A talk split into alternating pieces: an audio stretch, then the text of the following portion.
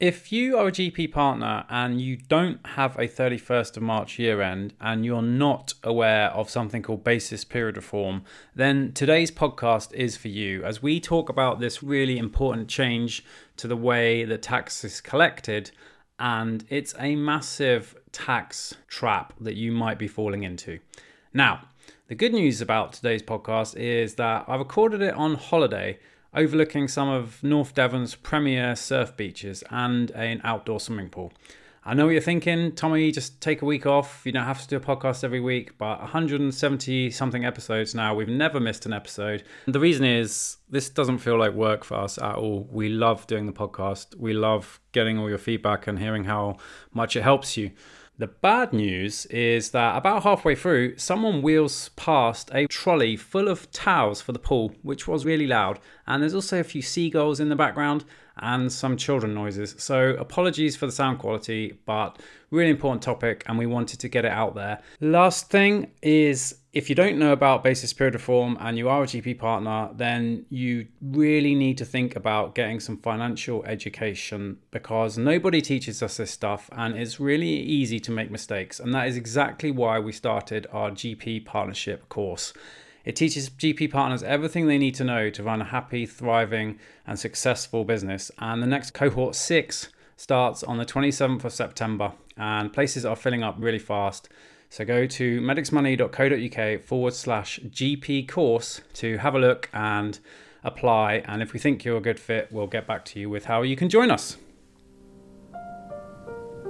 The Medics Money podcast helps doctors, dentists, and other professionals make better financial decisions.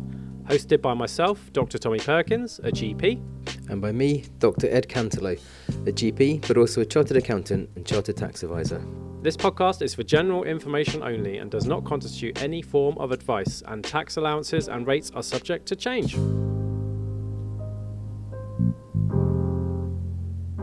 So it's my pleasure to welcome Dawn Laird from Mazars Specialist Medical Accountants, who hails from Glasgow. Is that right, Dawn?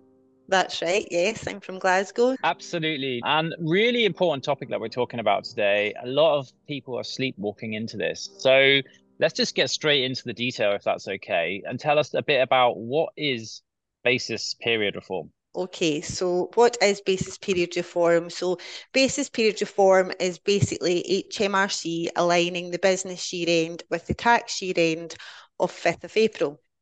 One of the reasons they are doing this is to simplify the tax system in advance of making tax digital being enforced. And that's part of the government's overall tax strategy and also helps with the cash flow. so by way of kind of explaining it, I thought I'd just kind of run through a kind of example with dates and things. So if your practice currently have a 30th of June year end, so the way the profits are being taxed will change. So this change comes into force from April 2024 but there is a transitional year, which is the current year we are in just now. So that's the 23 24 tax year where we're already at. So an example of a year end, so your 30th of June 2023, the normal basis for your tax assessment for 23-24 would be the year ended June 2023. When basis period reform is in play, the period of assessment for 23-24 becomes those 12 months plus the period from July 23 up to the 5th of April 2024. So that's another nine months of profits to be taxed. So you essentially have a 21 month period in that tax year. So something then referred to as overlap profits are then taken off, which will reduce those profits down. Now, without being too technical here, you'll have heard the word overlap. So, but overlap profits are profits which come from a period when you joined the practice and you were essentially taxed twice. So your accountant should have this information, but in some cases they will need to contact HMRC, which could see some delays in getting that information. Awesome. So if you basically if you do not have a 31st of March year end, then you need to look into this like sharpish and hopefully you've got a specialist medical accountant like Dawn, but the reason we're doing this is because we're seeing a lot of practices. There's not a lot of awareness out there about this. So this is your awareness alert. But if you do not have a 31st of March year end, uh, you need to take some action and think about this. Is this is that right? Yeah, absolutely. You really need to be speaking to your accountant, you know, getting that. You want to know some tax estimates. You want to know what kind of bills are coming. So you really need to be speaking to your accountant soon if you've not already heard from them on this topic. Yeah, awesome. And you mentioned that it improves cash flow, but you're talking about improving HMRC's cash flow, not your own, right? Yes, so essentially, yes, in terms of cash flow, you know, so HMRC, uh, Uh, when you're a non-March year end, if you like, you're not in line with the tax year end, you're paying tax in arrears. So essentially, this is accelerating tax. So the HMRC are getting that money sooner are you advising practices that don't have a 31st of March year end? Like, do they have to change their year end or what would you advise? So, no, they don't have to change it permanently. Uh, however, if they don't, it can become quite tricky going forward. So, what it would mean is they have to prepare provisional tax returns every year and then final tax returns. So, it's a lot more work, and that's going to lead to higher costs, obviously, with your accountant as well. Aside from this, you know, changing the practice year end to be in line with the tax year end will take away a lot of the complexities that practices do face. You know, it can be a tricky understanding a year end that isn't in line with the tax year, especially for new partners joining or, you know, partners retiring. So Uh, we would suggest changing the year end now because I think it's simpler in lots of ways and helps the understanding. Yeah, you got to just know when to pick your battles with HMRC, and I think if you don't fall in line on this one, you, as you say, it's just gonna make everything more complicated. But obviously, the implication of that is during this overlap profit period. I mean, I mentioned cash flow. Can you just explain in a bit more detail, like how? Because I think this is going to be a major issue for quite a few people, cash flow, because you're basically in this overlap profits period, you're going to be paying perhaps more tax than you expected, and you're going to pay the same amount of tax overall, but you're just going to, oh, well, you explain it better than I did, but it's going to hurt your cash flow, right? it is, yeah. So, you know, kind of key advice here is, as I say, speak to your accountant, get those estimates of tax, do some planning, particularly, you know, where the practice pays the tax. You know, is that money still sitting in the capital accounts? in a lot of cases it might not be. So I think it'd be good to speak to your accountant, look at cash flows for the next few years. Perhaps a drawing restriction might be required to help cover this tax. It might not, but it's really kind of best practice to plan for this and speak to your accountant just now. Yeah, and I think if you've got a good accountant, they should be all over this for you. But like I said, we're coming across far too many practices that whatever reason are not aware of it. So if this is the first time you've heard about this and you do not have a 31st of March year end, this is your warning. Tell us a bit about how you pay this additional tax. So HMRC have allowed that, that tax on those additional profits to essentially be paid over the next five years. It's not all due in that in January. You know, it's going to be spread over the next five years, and that's known as spreading. So the additional profits that have been calculated, you know, in that example that I went over, so that will be declared on your tax return over the next five years. So essentially how it will happen, your 23-24 tax return will have one fifth of those additional profits that are calculated and then the four years thereafter. So the first tax instalment that you'll see on these additional profits is January 2025 yeah. and then the next four Januaries thereafter. It doesn't alter your payments on account. So you normally make payments on account based on your previous year's liability, but it won't alter your payments on account. It'll be an individual amount of tax over a five year period. Another like pretty complex question, but uh, our listeners like complexity, so I'm going to go for it. Is how does this affect your superann and therefore also your annual allowance? Okay, so the rules for the calculation of your pensionable pay, um, your superannuation, so that mirrors the tax treatment and guidance So, as well as additional tax, there will be additional superannuation contributions due for 23 24 and thereafter. So, your accountant may have already uplifted your monthly contributions now to help cover this because obviously superannuation costs can be spread every month. So, if not, I would be speaking to your accountant to make sure they are looking at this and uplifting your superannuation contributions.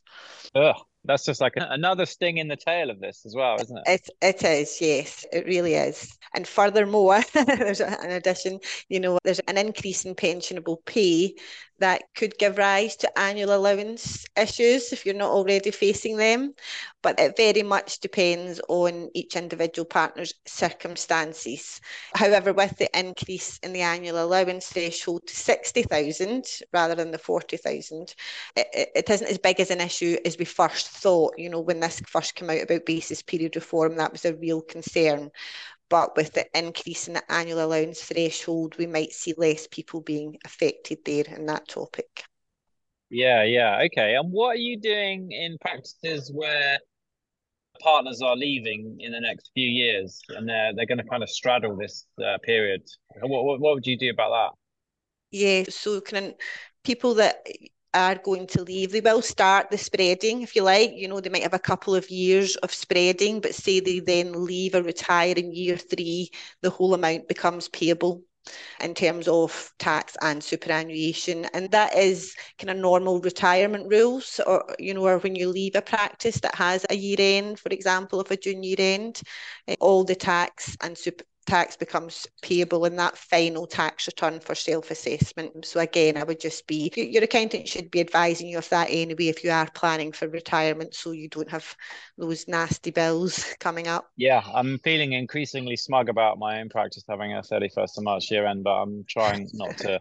to be too smug about it because it does sound like a bit of a, a challenging situation, especially at a time where you know, income in partnerships, I don't know what you're finding, but generally we're seeing that incomes from partnerships are under pressure, you know, cost of living crisis, wage increases, cost of heating and energy and everything going up. Yeah. So this is not, you need to plan for this in advance. I mean, you've given out so many awesome tips already, but if someone's listening to this, like what should they start doing to prepare for this, like as a sort of summing up? So definitely, you know, speaking to your accountant and getting those estimates as soon as possible, as soon as they're able to give you that information. And basically, obviously, you have to January 25 for that first payment, but I would be having those amounts and you know planning and saving saving for that. And it will affect some worse than others. You know, maybe there's some GPs that joined a long time ago, and what they earn then is not the same amount as what they're earning now.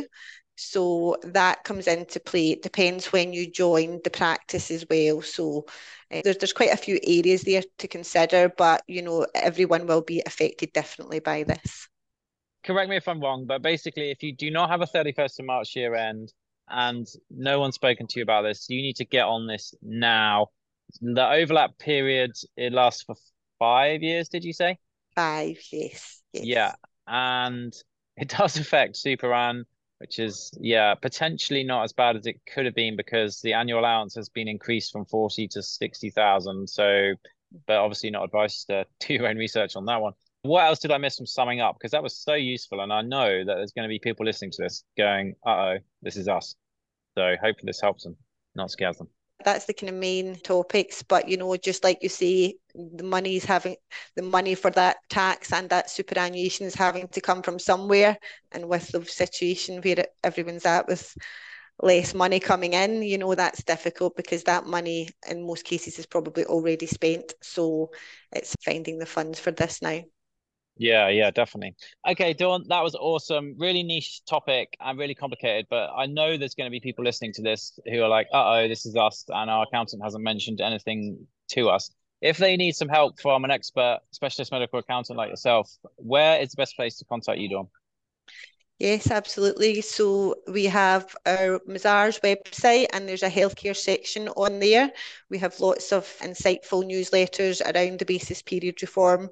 So please feel free to go on there and read up on that. Alternatively, you could email me. My email address is dawn.laird at mazars.co.uk.